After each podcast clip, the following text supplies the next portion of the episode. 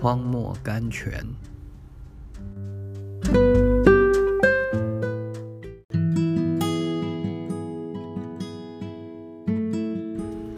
八月七日，祷告完了，聚会的地方震动，他们就都被圣灵充满，放胆讲论神的道。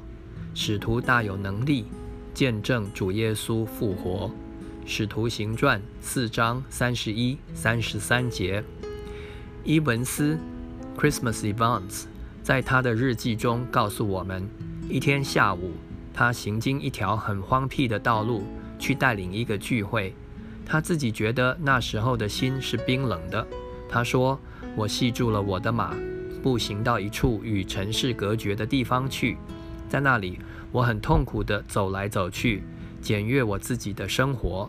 我在神前等候了三小时，我的心被悲哀压服着。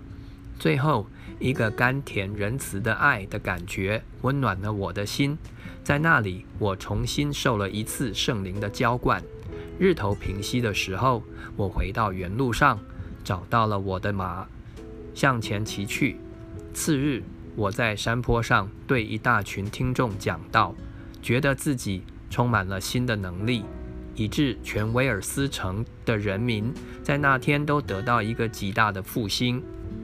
当你遇见一个重生的人，第一个问题你应当问他的就是：你信的时候受了圣灵没有？